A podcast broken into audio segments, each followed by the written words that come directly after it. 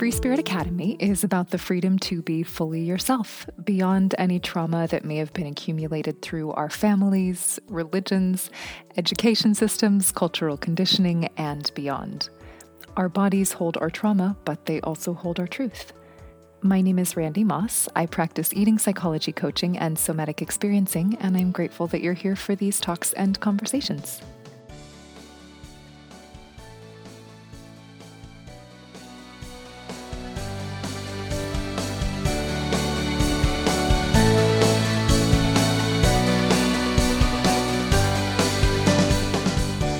Part of the reason I talk about feeling so much and why I'm so interested in this and why I eventually pursued somatic experiencing is that I just used to feel very numb. And from the outside, this was often misinterpreted as being very at peace. So, growing up in a conservative Christian church, I would get comments largely from adults about how, you know, Jesus was clearly in my heart and I was just the calm in the middle of the storm and I was so pure and all of these things that I just, even then, as a very devout young person, I found it very odd because I just wasn't feeling much at all.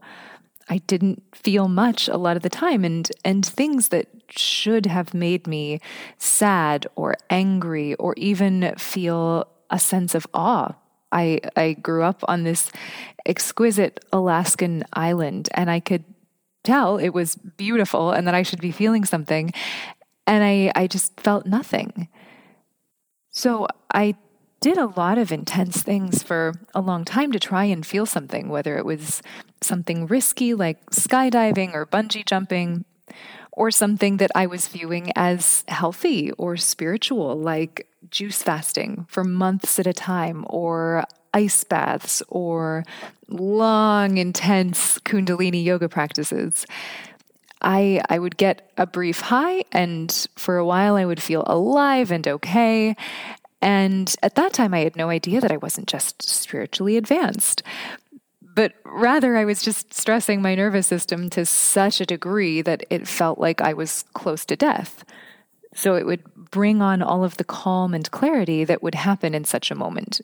But it was all I could figure out. I didn't know why I was so numb and unaffected by things that were clearly affecting other people.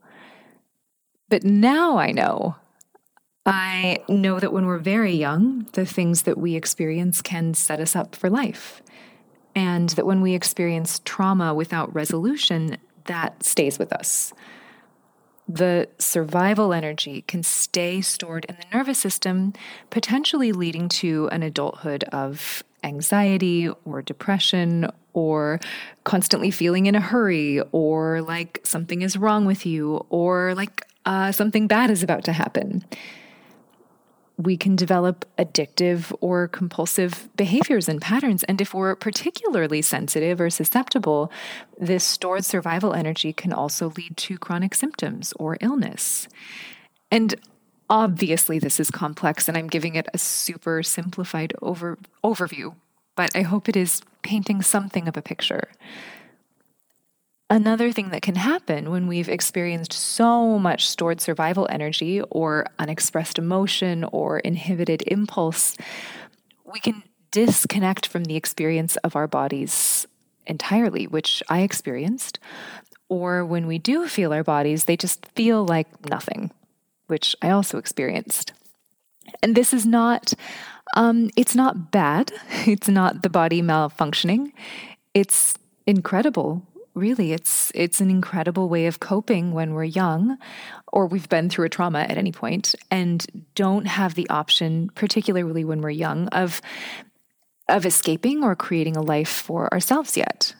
And when we have to fit into and be cared for by the systems and structures around us.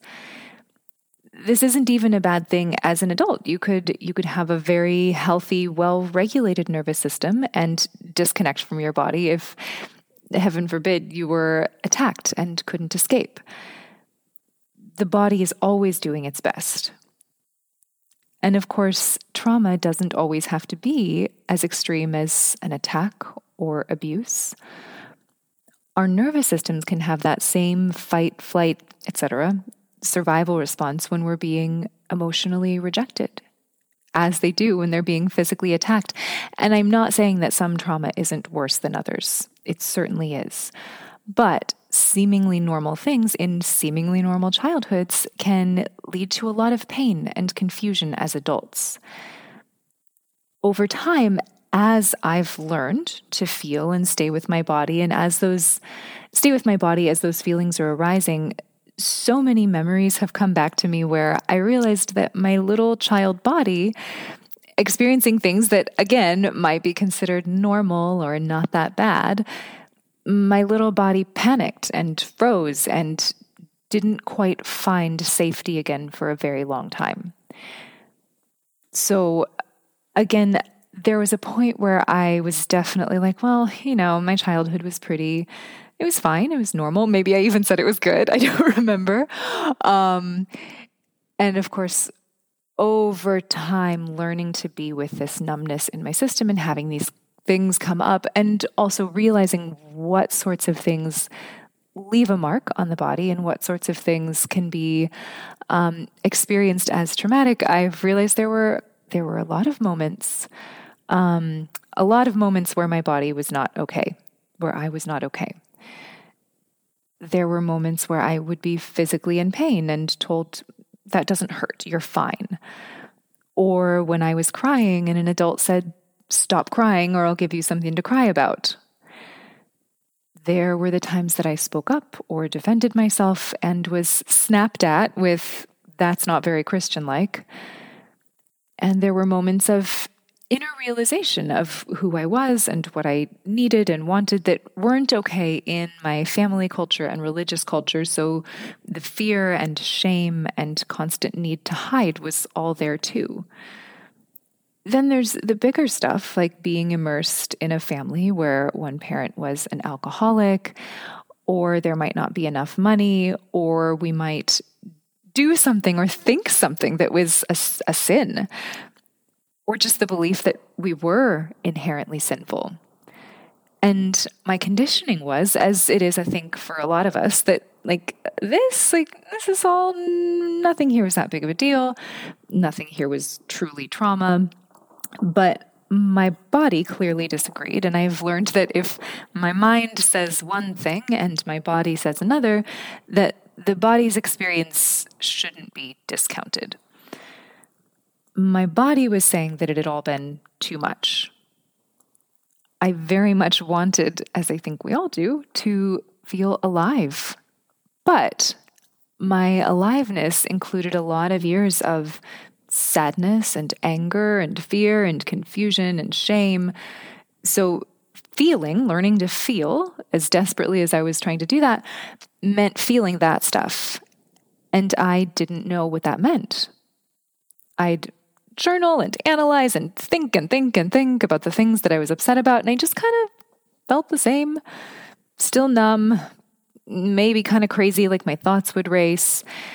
And it, I would just be in the same loops and patterns despite all of this seeming work that I was doing on myself. I was on a walk with a friend recently, and when we see each other, we take these long walks, and often it's through a local cemetery, talking about whatever big, crazy life shift we've been through since we last saw each other. And we were talking about how sometimes it can feel like you've you've worked through a thing, you've worked through a trauma or a feeling or a belief system only to find there's more or there's a deeper layer. And I was thinking of course this makes so much sense because feeling really is a skill, especially if we have experienced a lot of trauma or if we weren't taught how to feel. If growing up it wasn't safe to be sensitive or feeling or expressive, or if we didn't have caregivers who were able to feel their own emotions, let alone mirror what we were feeling back to us, which we need. So, not only is it a skill that many of us get to learn to develop as adults, our nervous systems need time to build the capacity to be with bigger emotions and trapped survival energy. So, just like we wouldn't go out and run a marathon, we have to build up the strength and the capacity. This is quite similar.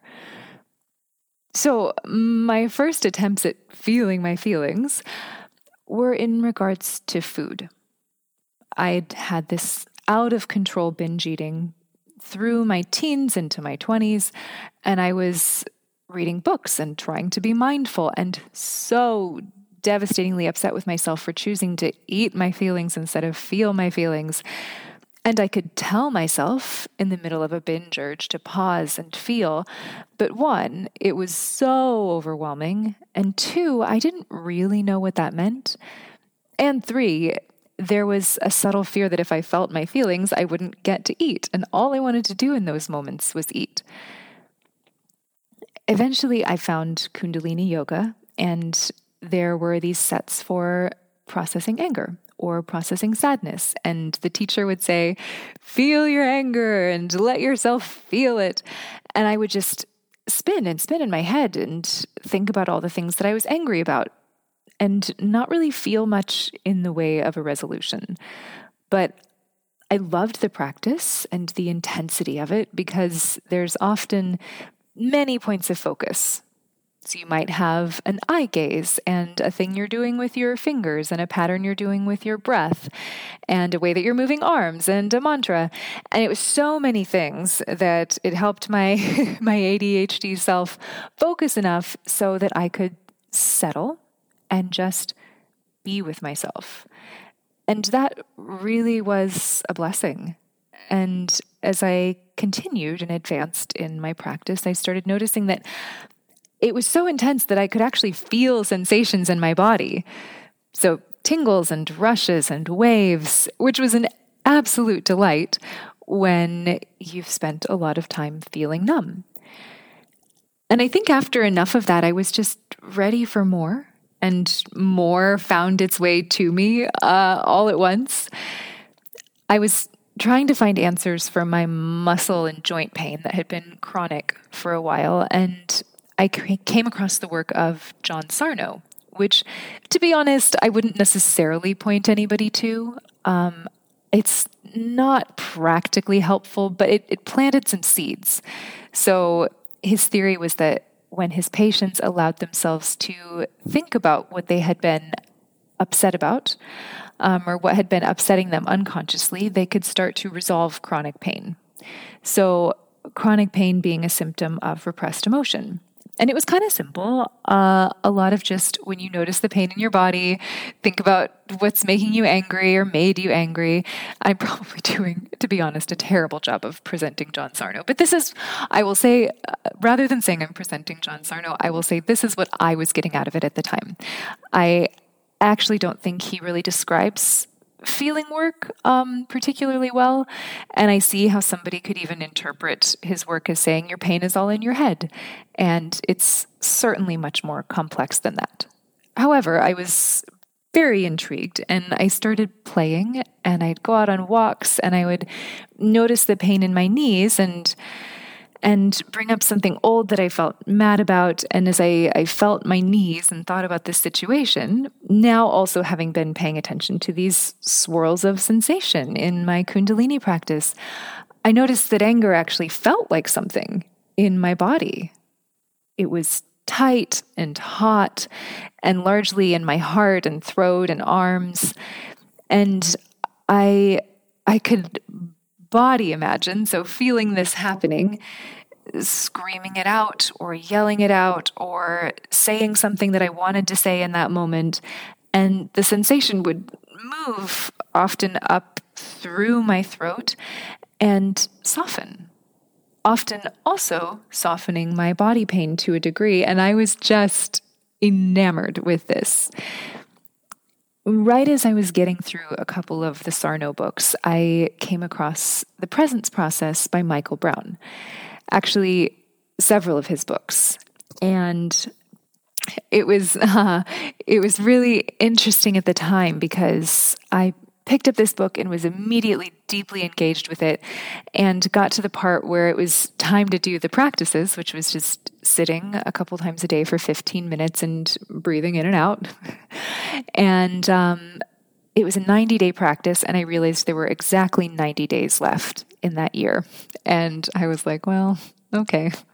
yes, I, I accept this invitation. And so in his book, he talks about primary emotions, boiling it down to just sadness and anger and fear.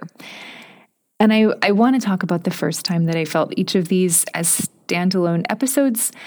Uh, maybe at another time, but in general, I just started living my life and checking in with my pain throughout the day and then asking myself which of these emotions were the closest to what I was feeling. Was I sad or mad or scared? And then I'd ask myself, what does that feel like in my body? And then I would describe it and track it. And so from here, I went into the presence process, learned to sit with myself and my breath and be quiet. No crazy breath work or movement, just me and whatever sensations were coming up. I think for 15 or yeah, 15 or 20 minutes at a time. And at first, every time I sat down, it felt like I was going to die. This was not peaceful, even with all of the long, long Kundalini practices. And as prepared as I was for this, it was agonizing. And the longer I stayed with a sensation in my body, the more it would intensify until I felt like I could not stand it anymore. And then it would change. And I would feel changed, and I did not know what was happening. I I didn't know about trauma or the nervous system or anything that was stored in my body. I was just like I can feel. I am an alive human being. And because I was obsessed, I just kept going with this and I would sit until memories came and I could stay with traumatized parts of myself through what once felt like dying. And I could go into old memories and allow myself to complete things in the way that the impulses in my body wanted to. So saying things that I wish I could have said, or defending myself, or just seeing a bigger picture. And then I found Peter Levine. And when I read his book, Waking the Tiger, I, I knew I needed to know as much as I could about what he did. And when I started training in his somatic experiencing work, I had never had a somatic experiencing session. I think I, I think I was the only one. And and now I do have a great somatic experiencing practitioner who I see occasionally, and I understand deeply the value of co regulation and how we, I don't think we genuinely can do everything on our own. As, as much as I had been able to do on my own, and as proud as I have been of that, I don't think we're meant to do everything on our own. So, as I was getting into the training, I got to see why what I was doing was working and making a difference in my life and what trauma was and what the nervous system was and the methods for working with it safely and intelligently to work with this stored energy. And I'd already been practicing with some clients, and for some it was really useful.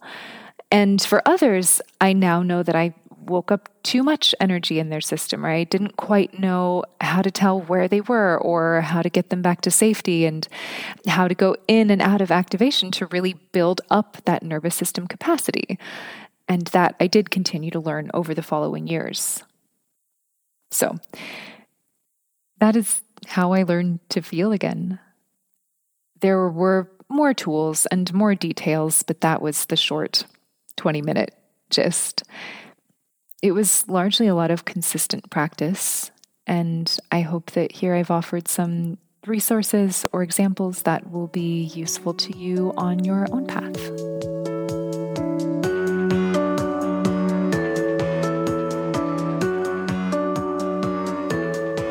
Enjoyed this episode. For more updates on courses, classes, one on one mentorships, and more, go to randemoss.com, R A N D E M O S S.com. And thank you so much for listening.